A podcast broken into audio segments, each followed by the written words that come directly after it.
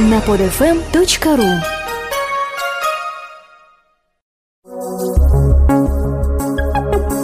Сага о Форсайте.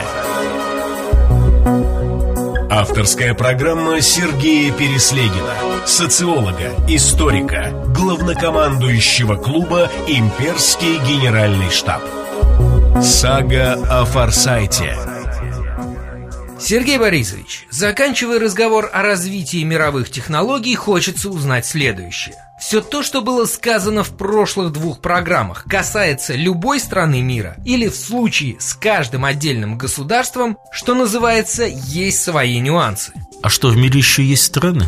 Ну, когда мы подходим к политической карте мира, мы все еще видим на ней Россию, США, Китай, Великобританию. Но когда я подхожу к карте экономических потоков и финансовых перетоков, я их уже не вижу. Современный мир действительно глобализирован, хотя, конечно, не на 100%. И здесь э, картина заключается в следующем. Глобализация существует в военном пространстве, как наличие страны гегемона Соединенных Штатов Америки – политическом пространстве, как наличие единой системы принятия решений, связанной со обязательно для всего мира. И самое главное, в нормативном пространстве. То есть у вас существует система законов, которые вы обязаны следовать даже и в своей внутренней деятельности. В этом отношении серьезные попытки поставить под сомнение мировую экономическую систему, существующую сегодня, в масштабах одного государства представить себе очень сложно. То есть попробовать, конечно, можно, но, как в таких случаях говорят в мире ролевых игр, последствия за свой счет. О последствиях смотри даже не столько Ирак, сколько скорее Ливию. Поскольку Каддафи пытался создать у себя очень интересную версию альтернативной экономики. Во-первых, создав единую африканскую валюту, надо подчеркнуть не единую арабскую, что как раз считалось в тот момент уже вполне в правилах игры – то есть, ну, это четвертая, третья или четвертая мировая валюта за долларом, евро и юанем могла появиться. Для нее было место, она и сейчас в любой момент может быть вполне себе озвучена. Если бы он думал, э, Каддафи, только об Африка, о арабской валюте, скорее всего, все было бы нормально. Но он-то заикнулся на разрушение глобализации через отдельный континент, то есть о создании континентальной валюты и системы особых взаимоотношений экономических внутри Африки, выводя ее тем самым из-под, если так можно сказать, мировой экономической юрисдикции. А второй момент, э, сделавший подземное, то есть сделав систему водопроводов с подземного Сахарского моря и очень хорошую систему обводнения – он продемонстрировал, что довольно странная его модель зеленой экономики, полуисламской, полусоциалистической, вполне себе может работать. Несмотря на то, что она не отвечает ни принципам свободного рынка, ни принципам демократии. Тем не менее, развитие Ливии при Каддафе было весьма динамичным, и экономическое, и культурное, и социальное. Ну, например, от где-то примерно 10-15% грамотных до где-то примерно 95% то, в общем, получилась картинка под названием «Вызов альтернативной экономической системы». Ну и результат вы прекрасно помните. В этом отношении можно попробовать, но желательно иметь изначально возможность сбросить фигуру с мировой шахматной доски. То есть, э, так как это... Не хочется ни на что намекать, но пара тысяч боеголовок вполне было бы достаточно – в этом отношении Россия, например, могла бы сыграть в такую игру независимо. У нее есть достаточное количество боеголовок. Но вопрос заключается в том, насколько российские правящие элиты включены в мировые элиты. Грубо говоря, насколько для них лично является внутренне обоснованным и необходимым играть по общим глобализационным правилам. Вопрос здесь интересный. Кстати, на него невозможно дать ответ. Я имею в виду, что изучая российскую внутреннюю и внешнюю политику, мы все время видим жесткую раздвоенность. Россия идет то в сторону общих мировых законов, то в сторону понимания своей исключительности. И в этом отношении наличие тандема в нашем управлении абсолютно естественно, поскольку связано с такой же тандемностью в представлениях о мире почти любого из нас. То есть вот эта двойная политика России, она сидит в каждой голове. И в этом плане в Путине Медведев она просто воплощается.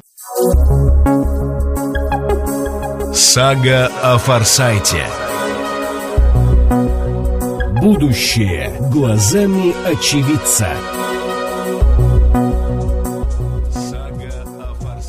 Давайте вернемся от разговора о нашей российской политико-философской раздвоенности к вопросам новейших технологий. Утверждаете ли вы, что в ситуации глобализации технологического прорыва в какой-нибудь отдельно взятой стране мы не дождемся?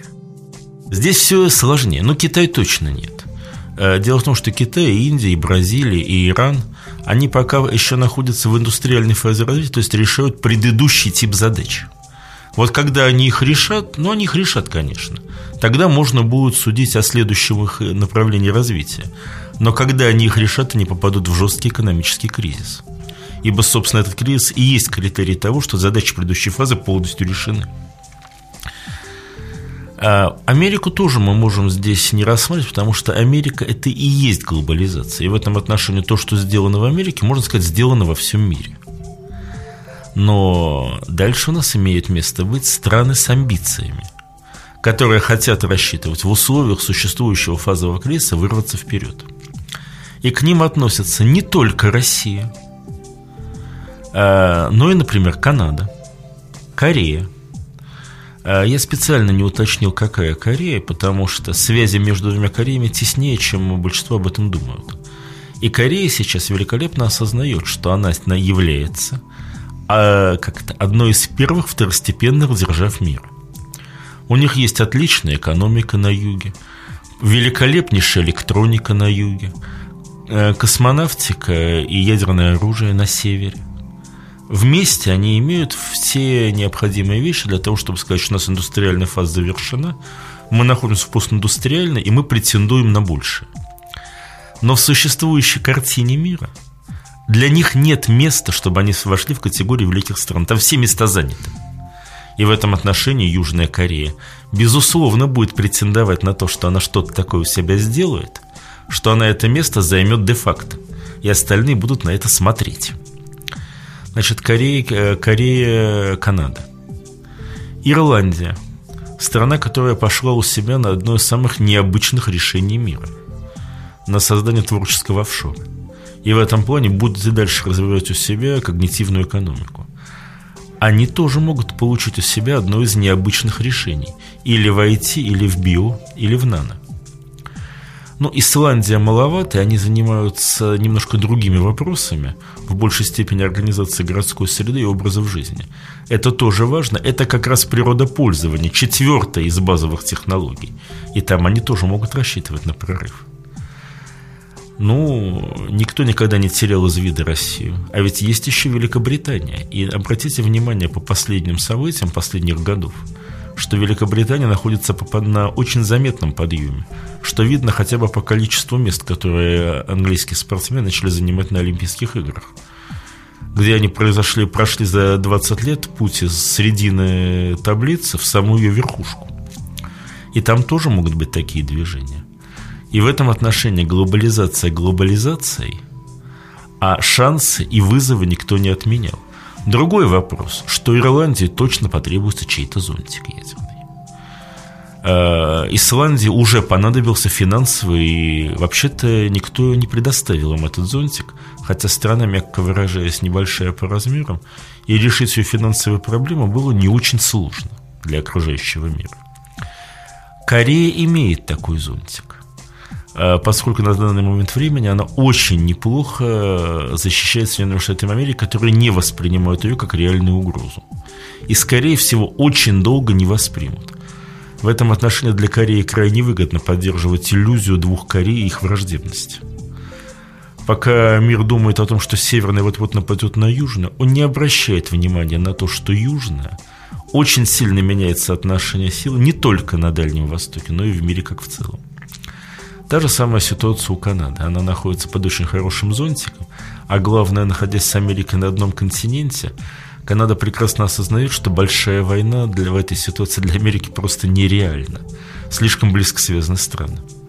Поэтому, да, возможности есть, но то, что я хотел сказать, риск очень велик. Кроме всего прочего, вы говорите о странах, а ведь есть еще клубы. существуют отдельные мировые проектности.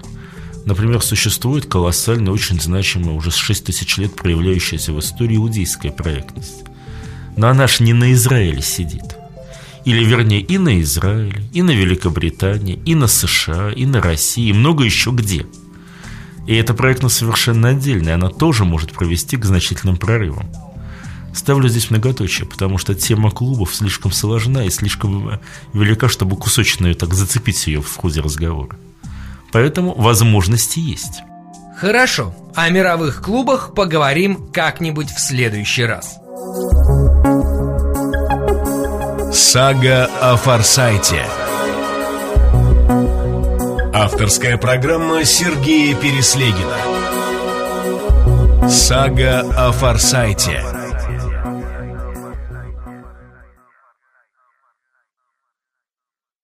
Прослушать другие выпуски этой программы вы можете на podfm.ru.